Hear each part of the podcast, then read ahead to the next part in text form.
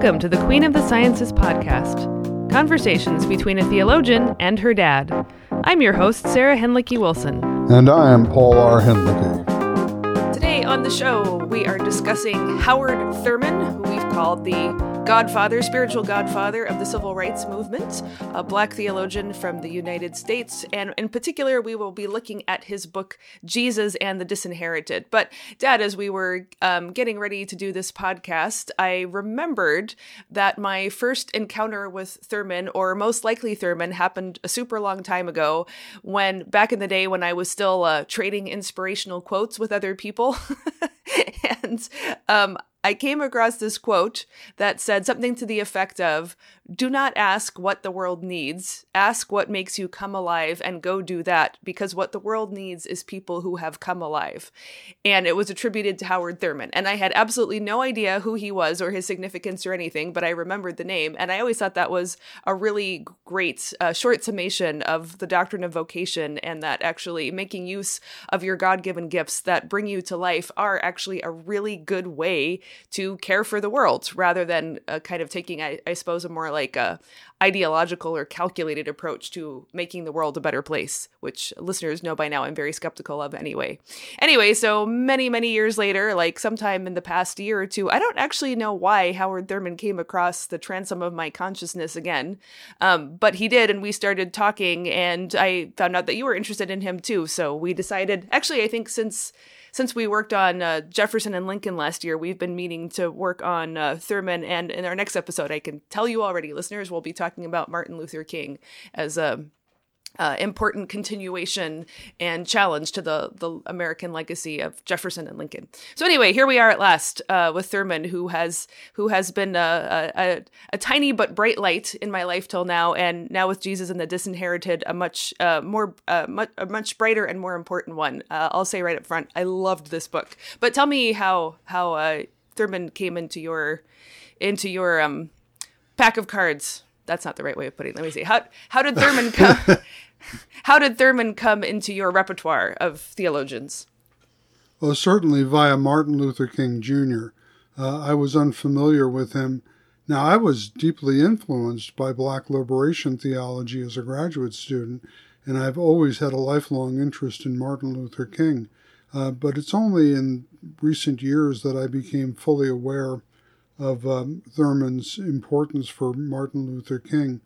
And um, reading his book, Jesus and the Disinherited, which I think we want to lovingly dwell upon in this podcast because it is such a rich and interesting essay. Um, um, so that's, I mean, that's my connection to him. Uh, and just like with Martin Luther King next time around, we want to really focus on Thurman as theologian. Uh, Howard Thurman is a theological thinker. He is in the liberal tradition of the quest for the historical Jesus, as we'll be discussing throughout this podcast. But in my view, kind of this represents that tradition at its best. We'll be pointing out some pitfalls in the approach, I'm sure, but uh, but uh, a charitable reading of Thurman uh, is one in which we treat him with respect as a theological thinker of Christianity who is concerned about the neglect of the uh, life and mission of the so called earthly or historical Jesus and the importance of this uh, uh, for the plight. Uh, now, he's writing, of course, in the 30s and 40s, uh, the plight of African Americans. Um, so, anyway, that's my connection. Um, and with, there's a connection also, Sarah, to the series we did on the land, the earth, the earth and outer space last year. Uh, we discussed how Israel understood the gift of the land as an inheritance, that is, as a legacy to be handed on to future generations in an act of stewardship, uh, and that this was conditional upon keeping covenant. Um, we also discussed it as, uh, how since the Babylonian exile, Israel as a, as a whole existed, continued to, to exist, even on the land of, uh, of former countries of Israel and Judah, as the disinherited. Uh, they had lost sovereignty over the land. And this is what Howard Thurman picks up on the biblical notion of being disinherited, which he thought as a very apt characterization of the African American situation. Uh, the the uh, preface to the book Jesus and the Disinherited uh, declares that there was never any doubt in Thurman's mind that the life and teachings of Jesus, that poor Jew of Nazareth, the disinherited one, the threatened subject of Roman power, was especially relevant to the ever present of black men and women in America. So Thurman could unhesitatingly declare the striking similarity between the social position of Jesus in Palestine and that of the vast majority of American, and we're going to use the language of as it's written. Uh, uh, trigger warning if this kind of language bothers you, but this is historically factual. The, the social position of Jesus in Palestine and that of the vast majority of American Negroes is obvious to anyone who tarries long over the facts. So that that that I think is a very interesting uh, uh, angle to approach uh, this book.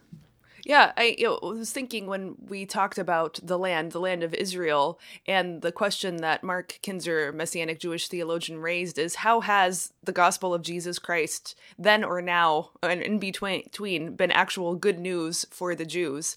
And you know, I think um, Thurman is pressing a similar question: How is this Christian religion, which was at first imposed upon slaves, but later embraced and and in many ways transformed by them. How was it actually good news for them?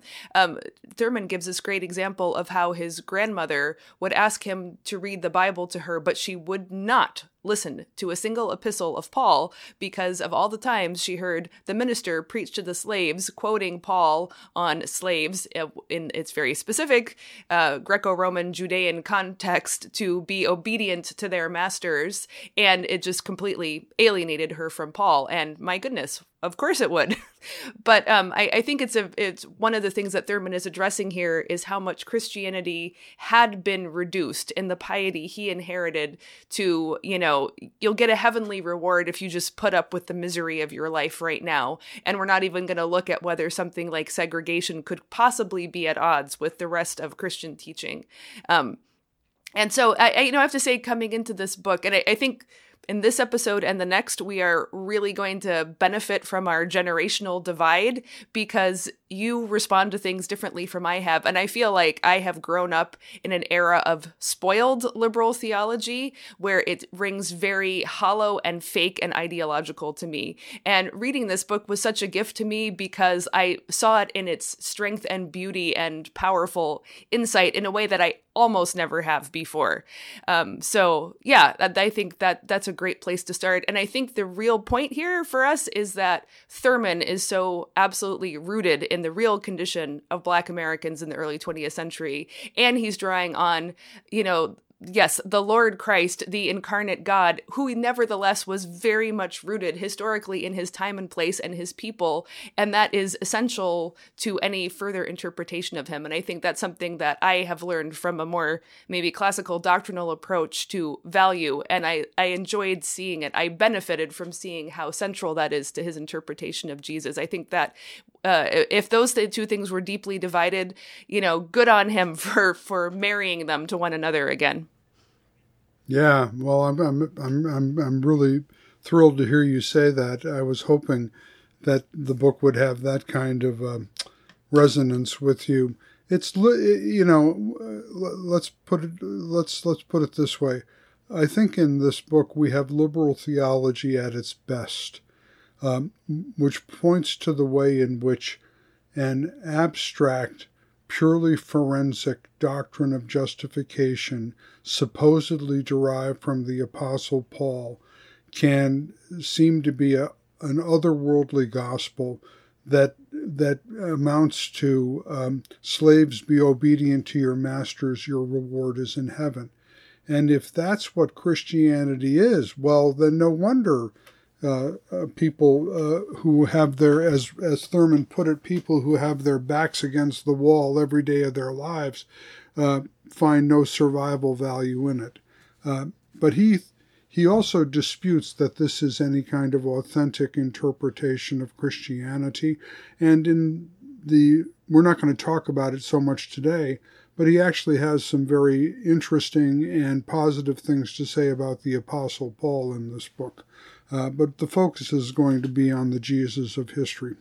Right. Well, and I think that even more than an abstract doctrine of justification, it's an abstract doctrine of both incarnation and resurrection that are just like cool metaphysical facts, but have nothing to do with suffering people whose backs are against the wall. And um, al- although, as we'll, we'll say, he doesn't go deeply into reconstructing those doctrines with better attention to the Jesus of history, um, nevertheless, the point is well taken that, like, so what God became man? You know, I, I can't feed my family. I'm treated like a second class citizen. I'm barely human at all in the eyes of society. So what that God became man? You know, that, that, that has to be reclaimed in a new way to be for the the the profound metaphysical truth to even be meaningful on some level.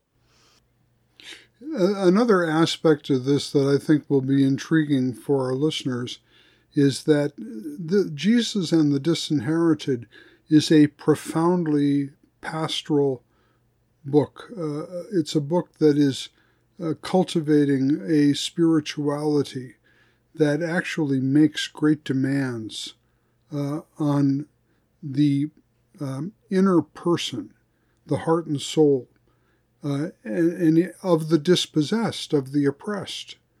Um, and it's an it's a pastoral theology that gives no excuses for avoiding the path of courageous creative integrity. That's why I think Martin Luther King carried a copy of this book with him on his many journeys, although by the late 1960s, the Black Power movement was mocking King for this kind of um, um, pastoral uh, insistence on the self discipline of the dispossessed, uh, by which they acquire their own agency in un- inhuman circumstances. Uh, Stokely Carmichael uh, famously asked, uh, mock in, with mock innocence, Dr. King, why do we have to be more moral than the white folks? and uh, and this, you know, and and of course, we'll get into this. This is what's really interesting about the book is this not only theological approach to the uh, gospel relevance of the life and ministry of G- the Jesus of history, and its relevance particularly for the persecuted and the oppressed, but also its cultivation of a demanding spirituality, a, demanding discipleship. Great. Well, let's just have a quick biographical background on Thurman and then dig into the book itself. So, he was born in Florida, raised by his grandmother, who was in fact a slave, as I mentioned. And he just saw what people went through in the Jim Crow South with its bitter segregation. He did go to college. He went to Morehouse College in Atlanta and then seminary. He became a chaplain as well as a professor at Howard University.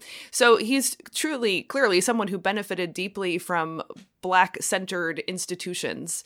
Um, and, you know, that's, that's one of the, um, well, that this is a whole separate issue as to, to what extent integration was damaging to to black institutions for black people. But clearly, the fact that they existed at his time and gave him a place to grow and learn was very important to the man that he became.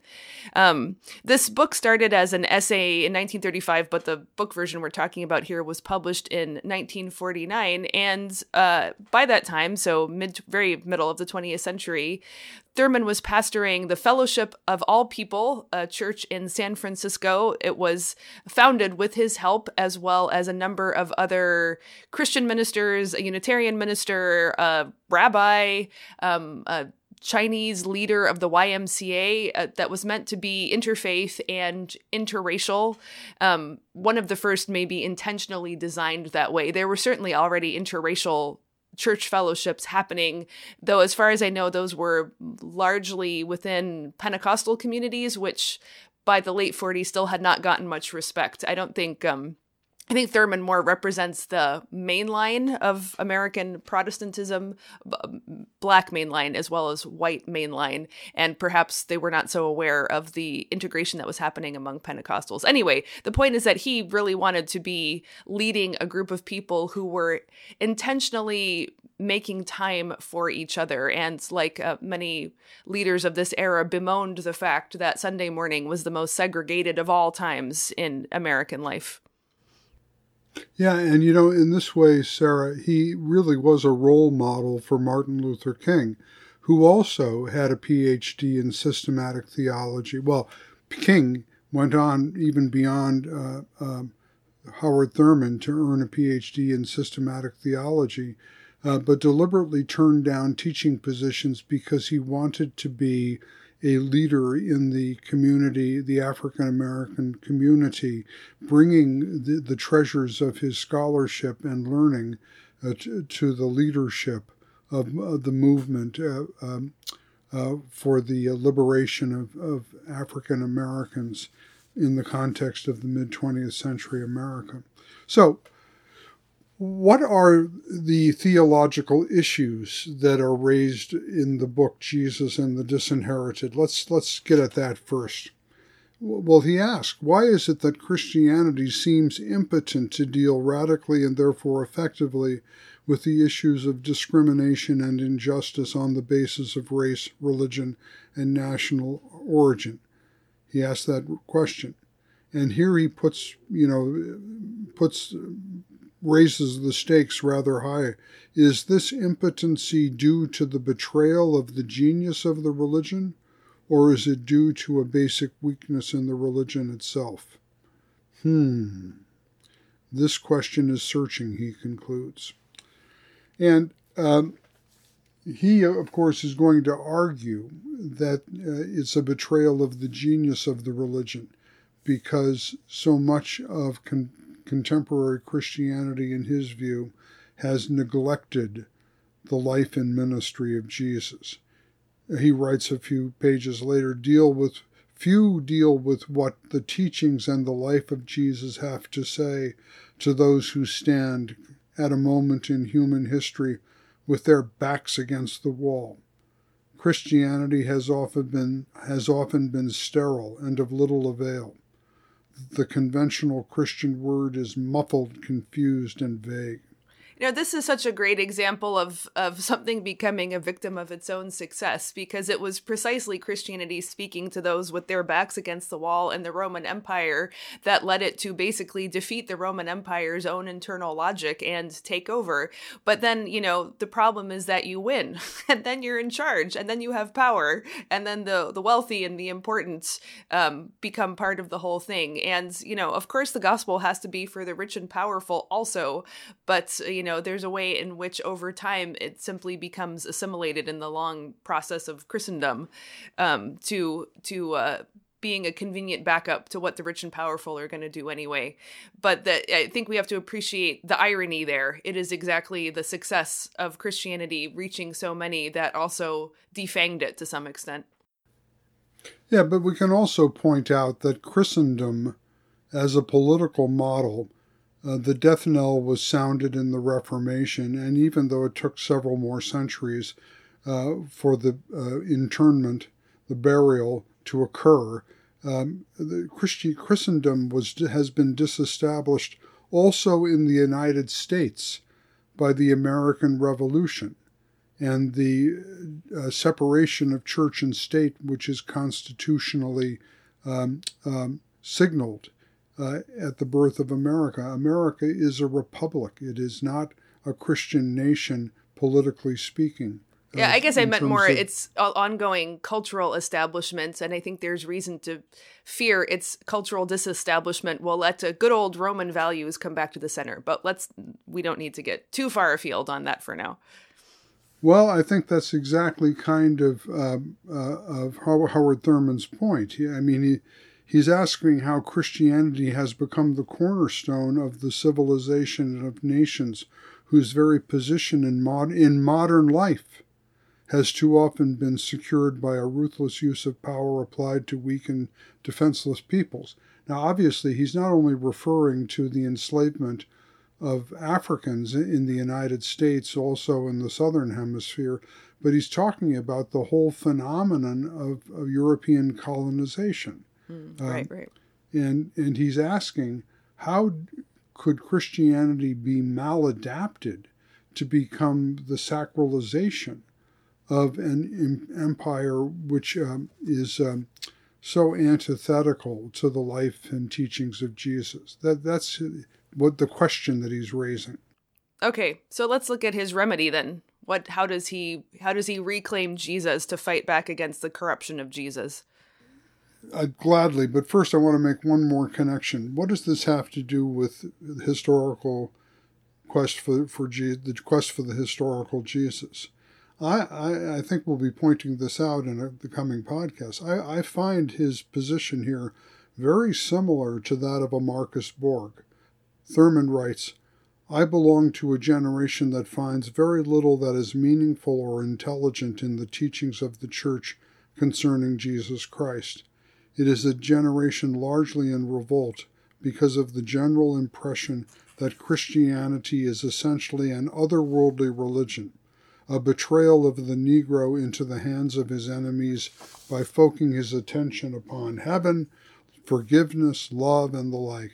For years, at his, then he continues, it has been part of my own quest to understand the religion of Jesus that, uh, int- that, that interest in his way of life could be developed and sustained by intelligent men and women who were at the same time deeply victimized by the Christian church's betrayal of Jesus' faith. Wow, that is end quote. That that's a pretty uh, powerful agenda, isn't it? That that's he's raised the issue and and now he's talking about what he wants to accomplish. Okay, I just want to interject that, um, like I said, I was hugely impressed with this book, and Thurman seems very credible to me. Nothing I have read by Marcus Borg has had anywhere near the same effect on me. So you, you perhaps can explain the gap, or we can save it for another episode. Yeah, no, not, not right now. We'll get there down the road. But I think it's in, in order to understand the so called quest for the historical Jesus, it's important uh, to give the devil its due. It's important to make a critique of the quest charitably uh, and so forth, and even to try to see a character like Marcus Borg in the best possible light. Uh, I connect with this because of the work I've done on the Pauline phrase, the faith of Christ, pistis Christou, uh, which points to the faithful obedience of the human historical Jesus as the basis for the justification of the ungodly in Paul's theology. So I don't think, I do think uh, the interest in the life of Jesus and interest in the justification of the ungodly by faith alone and grace alone on account of Christ alone are compatible themes. Um, uh, but of course, we have to sort through some um, some um, flack, some some some smog and folk and friction that surround these controversial uh, agendas. Okay, Sarah, let's go on. What's the, what is his remedy? What is his remedy to the question that he raises? Well, his opening gambit is to look at Jesus as a religious subject rather than a religious object. And if there's any sentence guaranteed to put me off immediately, that's it. Um, I will confess to a very painful graduate seminar in Schleiermacher, and everybody seemed thrilled with this feeling of absolute dependence. And I thought it was the stupidest thing I'd ever heard of and just never got any farther than that.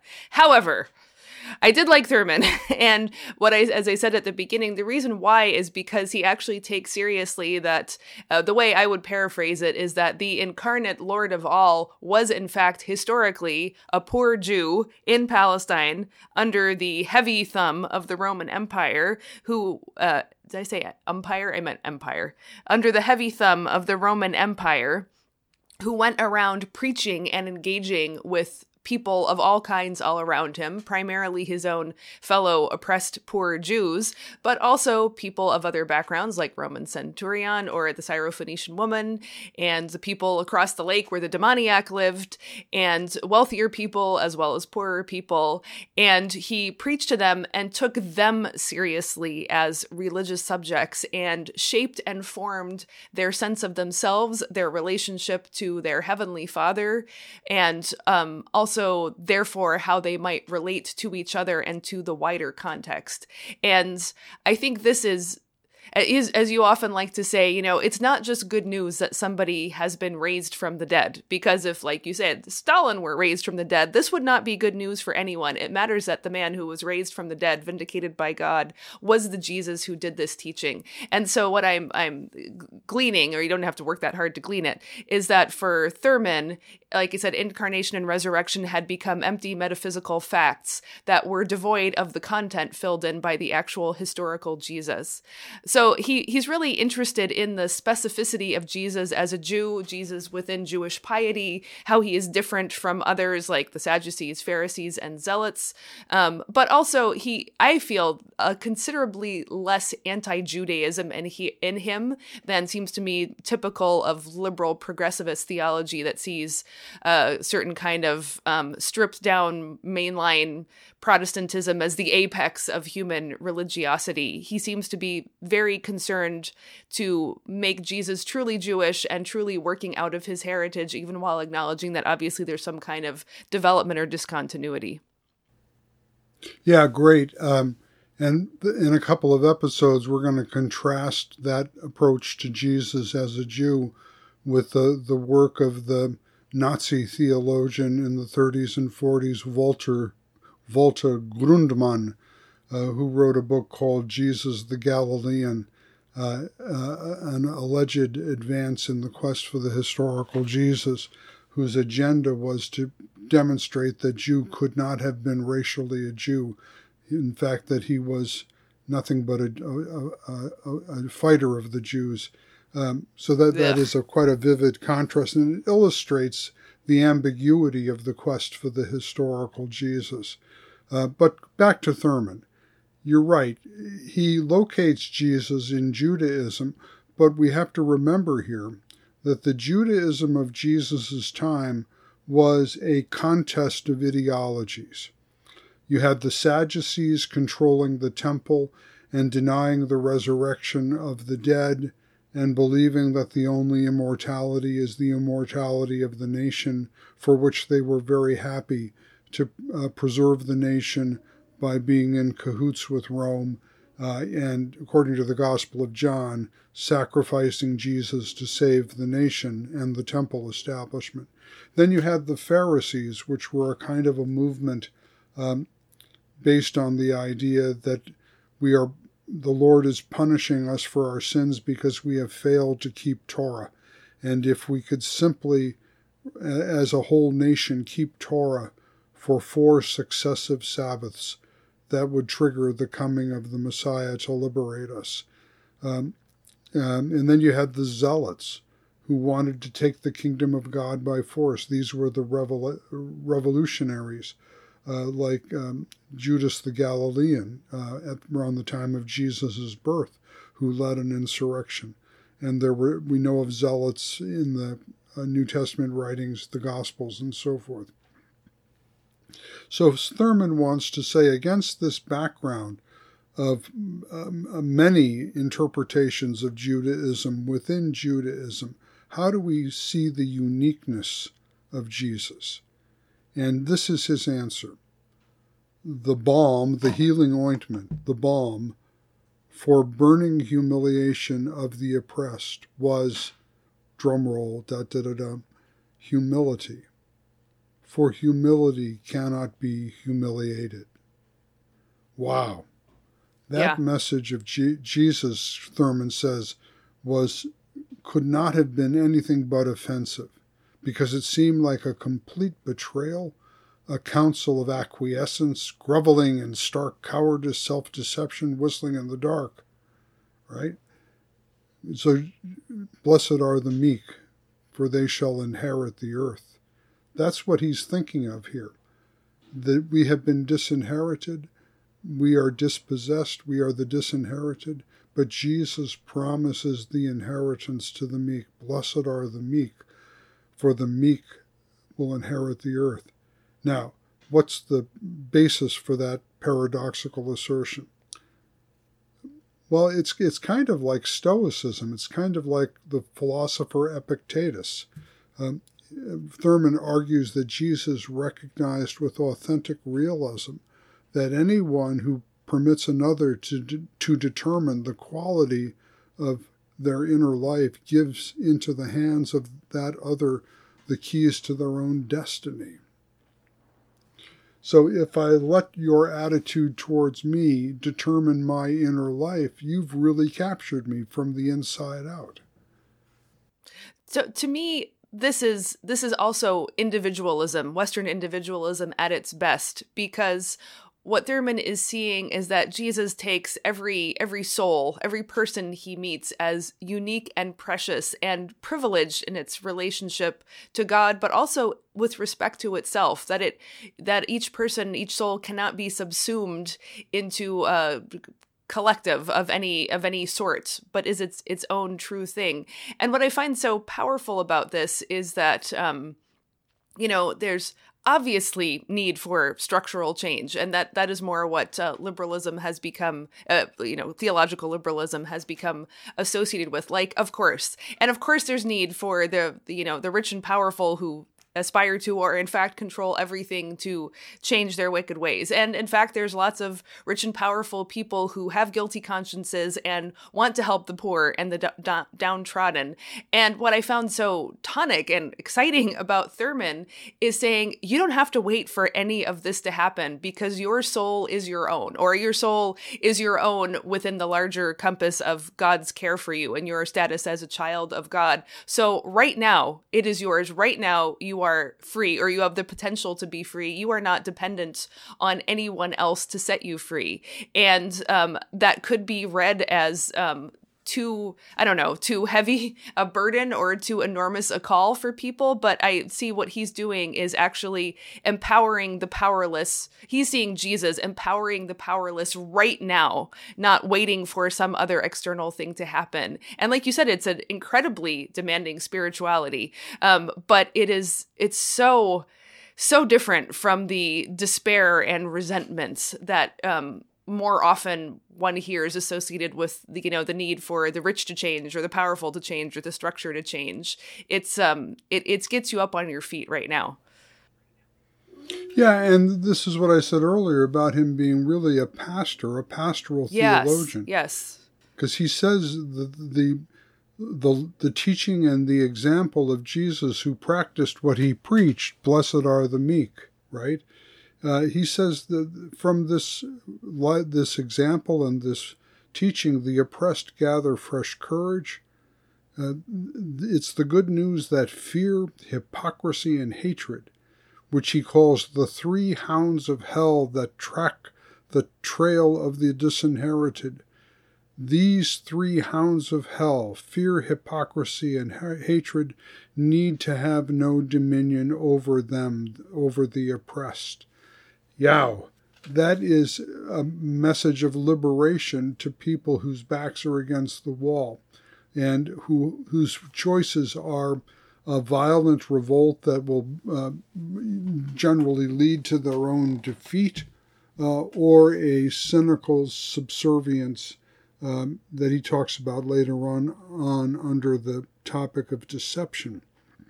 But let's just focus on this for a minute because Jesus and the disinherited, Jesus as subject of religion, Jesus as the one who cultivates a certain kind of piety, Thurman sees as the physician of the soul, as the exorcist of the evil that attends the soul. The message of Jesus is focused on the urgency of a radical change in the inner attitude of the people. Now, this is, I think, based on a profound anthropology, uh, which for us is both Augustinian and Lutheran. According to Thurman, Jesus recognizes fully that out of the heart are the issues of life, and that no external force, however great and overwhelming, cannot cannot at last long destroy people if it does not first win the victory of the Spirit against them. Yeah, that again, I, I, it can sound pretty stoic, you know, but I think there's also a, a lot of truth in the early Christian theology of the martyrs that that um, that uh, that Thurman is picking up on here and seeing that the original martyr slash witness slash witness with his own life and willingness to stand up against the evil powers in Jesus um, is and can be powerful inspiration for those in a similar life situation. Yeah, you know, I, to me, it doesn't ring stoic at all because, sto- I mean, this is speaking in shorthand, but stoicism encourages a kind of of uh, indifference. You know, just let it go, whatever may happen. And Thurman is calling clearly calling people to battle, but he's calling them to battle with the, the the line between good and evil that's running through their own hearts too. And I think by assigning them moral responsibility, again, he's trying to give people back their own souls and saying this really is yours rather than depending on someone else. I mean, obviously, I guess why this hits me so hard is because you know it's always been obvious to me that hurting and oppressing people is wrong but um, maybe the uh, cynicism of middle age or something has made me see how much contempt there is and a lot of compassion in trying to take care of people and fix things for people. It can just as much be a way of robbing people of their souls. And that's not of course to say that oppression is preferable to compassion, of course not. But I, I can see in both the sort of um noblesse oblige of elites, whether they are, you know, wealth, power, or morality elites, that deprives people of themselves. And uh, again, as you said, Thurman as pastor is giving people themselves again with all of the complications and demands that go with it. But it's like a real humanity. They're actually people. They're not just victims. They're not just, you know, side players in, in the uh, scrum of history. Well, but he does think that a pastoral intervention is necessary. Oh, yeah, yeah, yeah. Right? Uh, uh, he says a profound piece of surgery has to take place in the psyche of the disinherited before they can aspire to the great claim of the religion of Jesus. Right? Uh, and that's what he proceeds to do in the middle section of this book. Um, I would just like to comment, though, you're right to react against equating what, what Thurman is saying with Stoicism. Uh, but it, it, was amusing to me that in your passionate rebuke of that equation, you sounded very much like Friedrich Nietzsche talking about the secret contempt, contempt hidden in pity for the poor. Well, I don't necessarily agree disagree with all of Nietzsche's diagnoses. Uh, his cures perhaps are, are worse than the, the illness itself. But yes. Okay. All right. So what, let's talk about the hounds of hell that haunt the disinherited. Okay, well, the first of these is is fear, and uh, again, man, does this ever speak to the world today, which is um, a factory of fear generation and cultivation in people, and I think that is a it, it's spreading its tentacles beyond simply the obviously dispossessed and disinherited.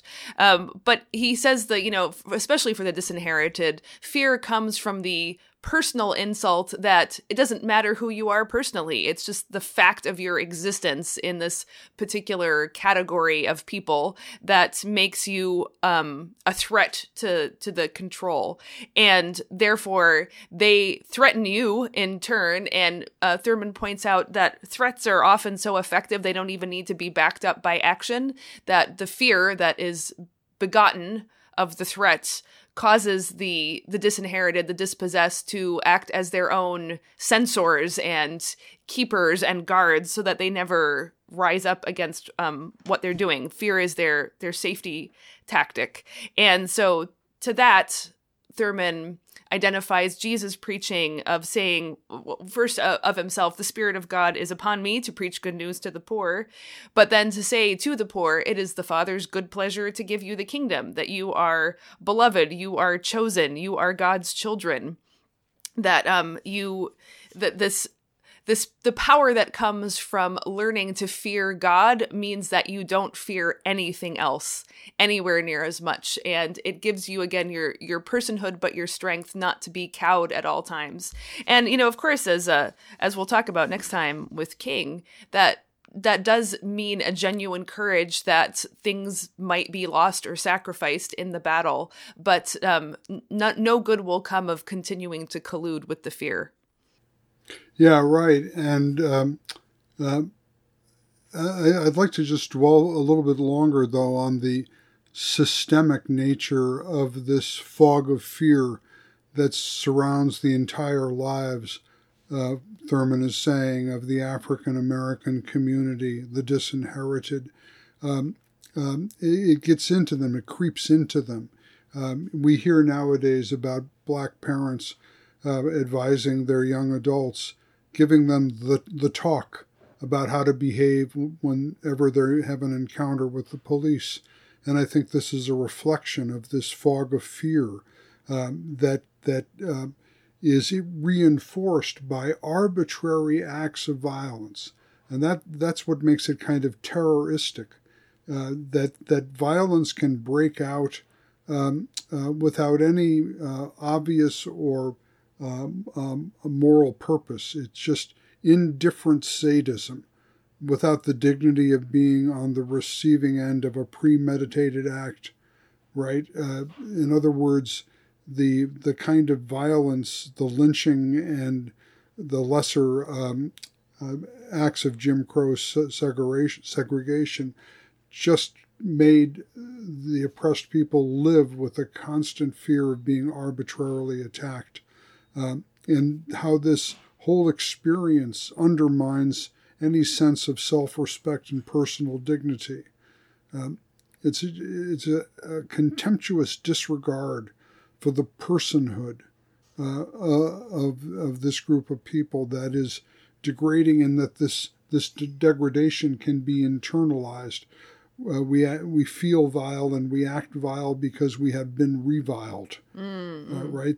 Yeah that's that's a great turn of phrase eh, yeah and i think again this is this is the right use of western individualism is to be an actual person with a soul created in the image of god against this kind of you know summarization of all of you are in your skin color or your economic status or something like that.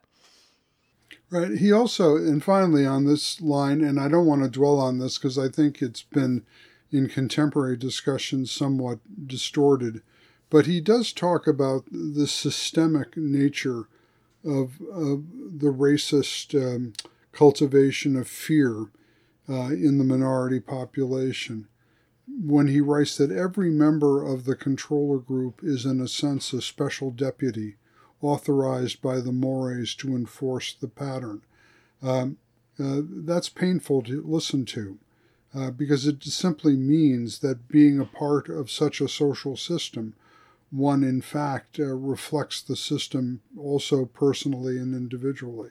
Um, again, I think that that idea of systemic racism uh, is is an unstable and and difficult one and can be easily exploited for other kinds of power games. But I think the insight that Thurman expresses here is quite telling. Right. Well, there is there's a, strong element of truth in it, and it's that's what makes the distortion of it so toxic. But yes, I, I agree. So what so what for Thurman is the antidote to fear? It's the courage of the faith of Jesus. It's Martin Luther King's I'm not fearing any man because I know that I'm a child of God and that gives me a, a value system that overcomes uh, uh, a profound faith in life that nothing can destroy. He calls this the high water mark of the religion of Jesus. The next hound of hell that, that Thurman talks about is lying, deception and he makes a simple observation the weak survive by fooling the strong. And the strong know that the weak survive by fooling the strong. And so they're all caught up in a vast conspiracy of silence uh, regarding these constant maneuvers whenever the two groups come into contact with each other. but the the point is that by living a lie, a systematic lie, both sides uh, become the lies that they're telling. And it destroys, he says, whatever sense of genuinely ethical values the individual possesses. The penalty of deception is to become a deception. He even cites Shakespeare's Macbeth as an example. Life is only a tale told by a fool, having no meaning because deception has wiped out all moral distinctions. Yeah, this one also just hit me really hard because I have a certain admiration, I suppose, as a, uh, an heir of New Jersey fast talking for for clever double talk and you know playing games with those who won't deal honestly with you. Thurman talks about the fact that you know the powerless will find their word however truthful has no value anyway and they notice that the powerful can lie all they want and get away with it. So in that context there's a you know an admiration of the the jester or the um, trickster you know which the scripture certainly has plenty of examples of too who can who play games right back and get away with it. And, you know, I like that. and I think it's often important. And I side with Bonhoeffer against Kant that you don't owe some to someone who is determined to exploit your truthfulness, you don't owe anything. So, you know, the example of the Gestapo coming for the for, for the Jew hidden in your basement. You are under no moral obligation to tell them the truth about the location of your hidden Jew. But for all that, I think Thurman really skewers the in into the heart of the matter by saying the problem is that over time you become become the lie and you start to love the lie for its own sake and you become the deception that you're forced to perpetrate. And the courage, the moral courage and the sense of self it would take to do as as he says um, and it, as he points out that jesus did is to simply and sincerely speak the truth whatever the cost like wow that that really as i said that hit me hard yeah, but it, you know, he this is that aspect of the Sermon on the Mount that I think has been generally neglected. The, the theology, the doctrine of God in the Sermon on the Mount. He says that that tr- belief in truth and unwavering sincerity as a result of one's belief in truth is existence before God, the Heavenly Father who knows and sees in secret it's the recognition that we always live in the presence of God, always under the divine scrutiny, scrutin, scrutiny, and that there is no really significant living for anyone, whatever his status, until they have turned and faced the divine scrutiny. So, wow, I mean, that's the Sermon on the Mount, the, the abolition of all hypocrisy. No one can fool God, Thurman says. So he summons us to theological existence, to conscientious existence before God. And living in truth this way, he says, strikes a death blow to hypocrisy. So I guess this puts me back to the conversation we had last year about is everything propaganda all the way up and all the way down? And how how much of our declaring that we're going to speak hard truths? Because you know there's nothing the internet has enabled like people who are convinced that they're speaking hard truths to others who don't want to hear it and how false that rings I mean, there there's a way. I mean, you know, there, there's always a way to deploy a virtue as a vice, right?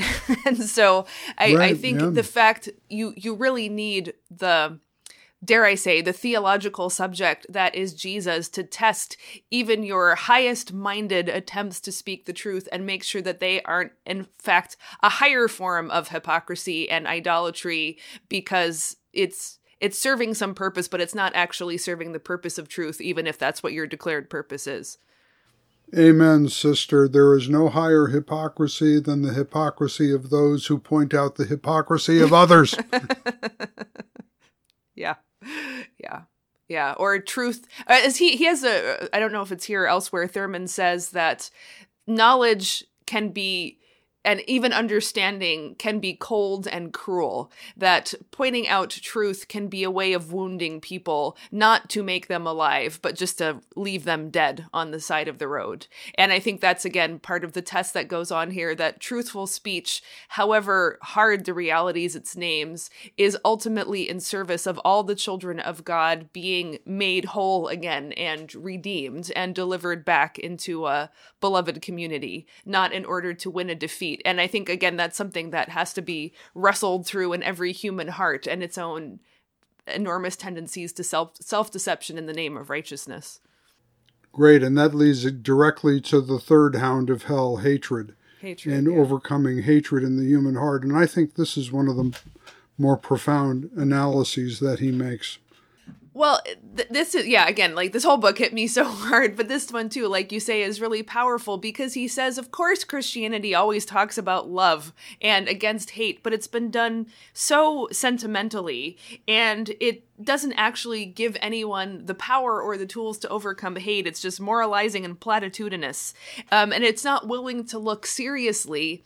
He, he says. Um, at the causes of hate. Why do people hate each other, both personally and abstractly as the groups that they are. Oh, and I think this is where he talks about cold understanding, that understanding without sympathy is dangerous and leads to ill will and hostile action. Um, so, but he's, again, it's obvious enough why oppressors hate or how they hate. What he does again is by insisting on the personhood of the subjugated and inviting them to look into the hatred in their own hearts and says, you know, of uh, of course you resent what has been done to you. That that's perfectly natural and understandable. And in fact, resentment can be a spur to action against the total passivity that so often, you know, blankets and suffocates people who are subjugated. But um resentment is going to take on a life of its own, just like Hannah Arendt talked about violence taking on a life of its own and end up undercutting the very goal that it had in the first place. And uh, so resentment and hatred d- end up basically they they they turn you into what you have most opposed in the first place. And i think i mean here i would call in the the whole history of israel traced out in the old testament is the groaning of oppressed israelites. And then the second they stop being oppressed they turn into oppressors. And they become you know they they destroy themselves in the process of being oppressors. They fall apart. They become oppressed again. They groan under the load. They cry to the lord for the de- deliverance. The lord delivers them. And the second they're not oppressed they become oppressors again. And so until this cycle of of uh, justified hatred and resentment is is truly broken, that it, all history is going to be is a trading off of who gets to be oppressor today and who gets to be oppressed. But tomorrow it'll just flip place. Yeah, he says um, that's really uh, great, Sarah. The cycle of violence that's fueled by the unreconciled feelings of hatred. Uh, he says it, that many people apply the analysis of hatred only to the attitude of the strong toward the weak, and he calls that assumption ridiculous.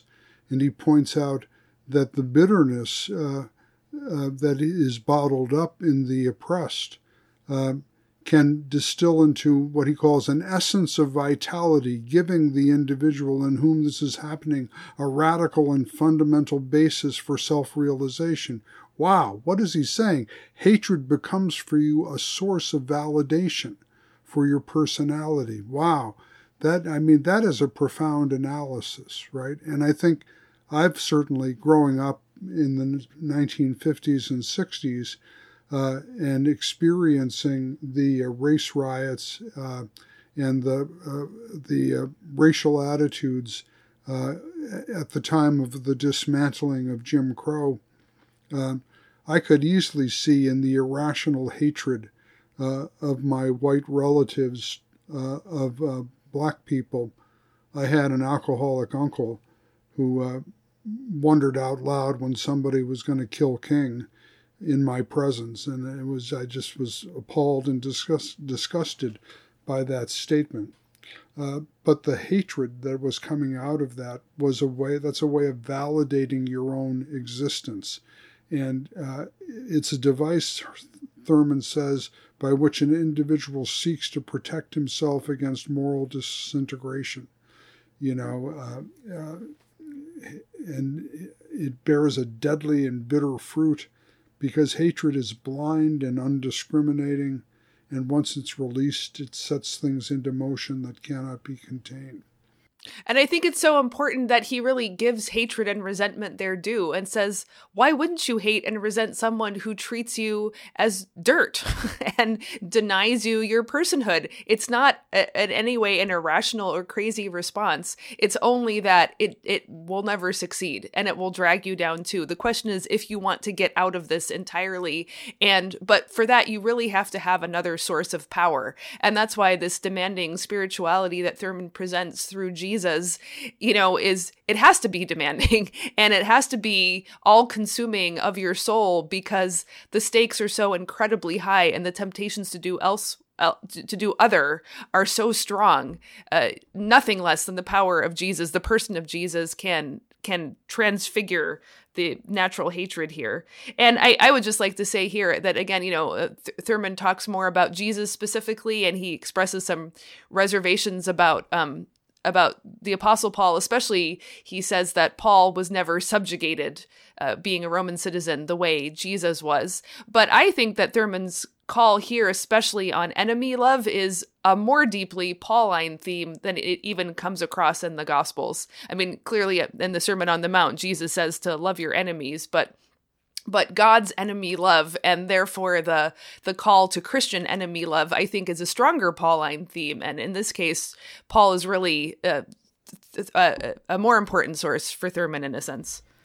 Yeah, I think you're right. He gives three reasons why the love of Jesus, the love personified in Jesus, can overcome the uh, bitter dynamics of hatred in the souls of the dis, uh, disenfranchised. He, three reasons. We forgive because God forgives us again and again, seven times 70, etc. That's the first reason. Second reason is he something like karma or the lex talio, talionis. No evil deed represents the full sweep, uh, uh, uh, the full intent of the doer.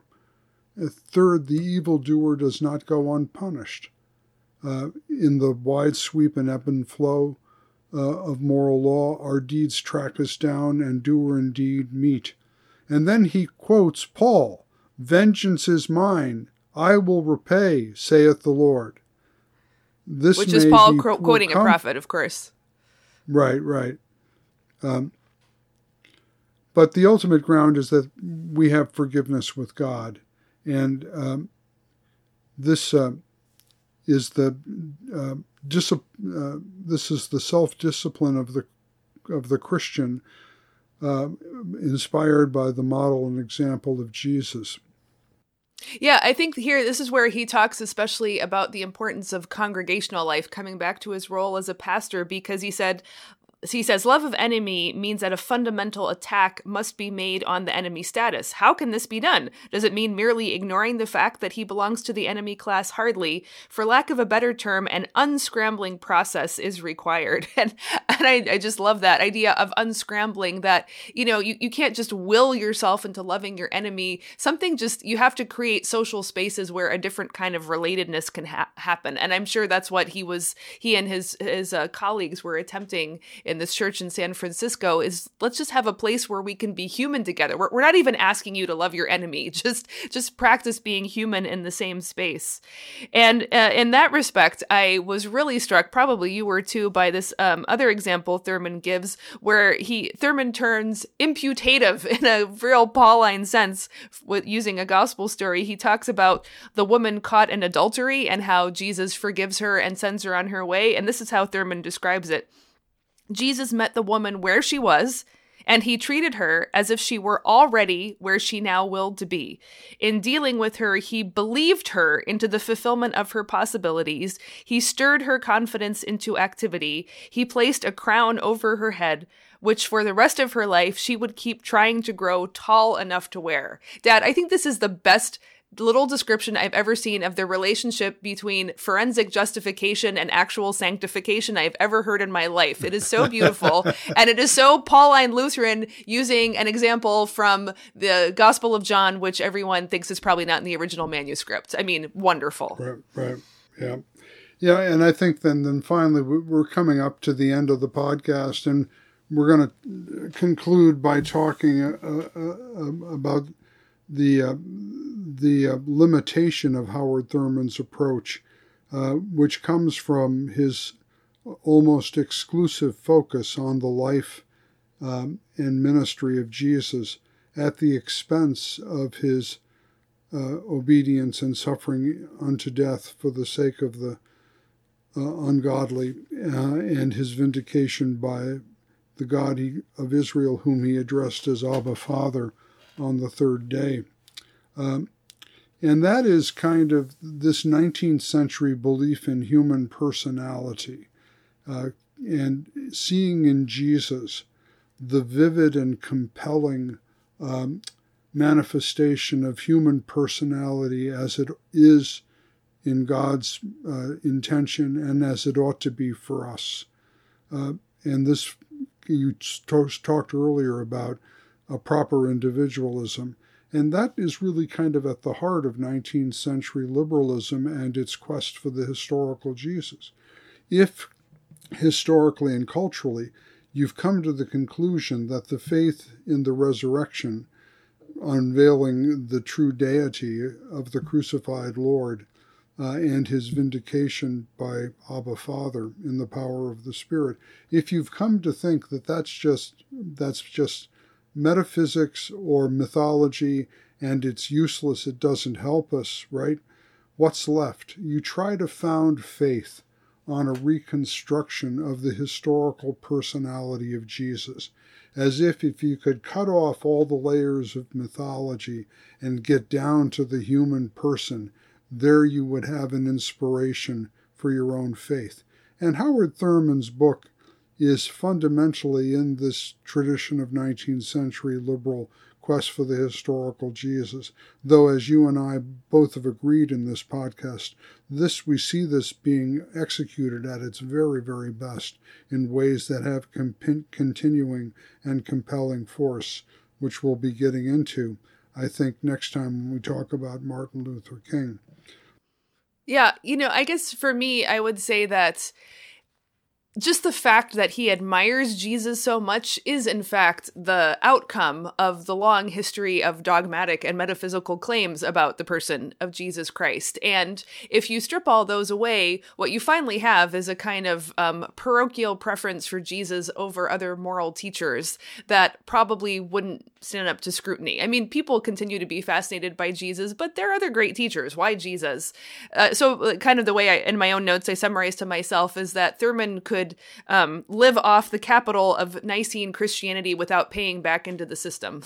And maybe that is again his his a, conscious corrective to um, an, a lack of balance in overstressing the metaphysical aspects without um, saying that the you know the, the metaphysical reality surrounds this actual historical figure of Jesus who did live and teach in this way. Fair enough, but I don't think the the lifting up Jesus' life, ministry, and teaching is sustainable without the doctrinal claims that undergird it and make it worthy of attention in a way no other teacher, however great, is worthy of attention.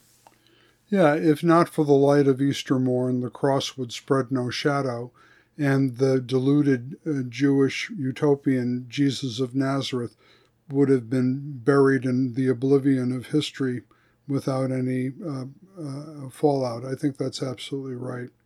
Um, but but that is a criticism that comes after a, a podcast uh, lifting up uh, with great approbation uh, what Howard Thurman has accomplished in trying to bring the, the life and ministry of Jesus to bear upon the plight uh, of African Americans in uh, Jim Crow mid 20th century America. Yeah, and I have to say for myself, I found this. I, I don't think sociologically speaking, I qualify much as oppressed or oppressor. Um, probably just by historical default, I'm somewhat more likely to be an oppressor than than the oppressed. But I I can't say either category strongly resonates with me. And yet at the same time, I found myself deeply challenged by this, and my thoughts were provoked, and um, I I have not often found expressions of spirituality that meant much to me. It was usually just like doing more stuff to be more religious, and I've always that just has never meant much to me. But you know, this this is a spirituality you can sink your teeth into, and that you actually can build a community around. And you know, I I think it has, as I said, has to be undergirded by the doctrinal claims about Christ. But this is good stuff. I mean, if nothing else, I hope the listeners will rush right out and read this book and inwardly mark and digest it. It is it is worth it. Yeah, and I think we're going to continue now um, with talking about how, uh, from a, the next generation, Martin Luther King was able to integrate Howard Thurman's insights into a more, uh, I would say, certainly a more adequately Christian theology. Uh, but that's that'll be the subject for next time. Uh, I'm particularly uh, enthusiastic about a book he published uh, in 1963, King did, and uh, it was republished with a foreword by his widow, Coretta Scott King, in 1967, published by the Lutheran Fortress Press. Oh. the title of the book was Strength to Love. And I've recently reread this book um, and I, am very excited about talking about King uh, as Baptist preacher and systematic theologian, according to this text. Um, and I think he gives us a better incorporating Thurman's um, uh, attention to the earthly work and ministry of Jesus um, with uh, the gospel of his uh, cross and resurrection uh, um, uh, next time around. Dad summarized it there, folks. Next time on the show, Martin Luther King.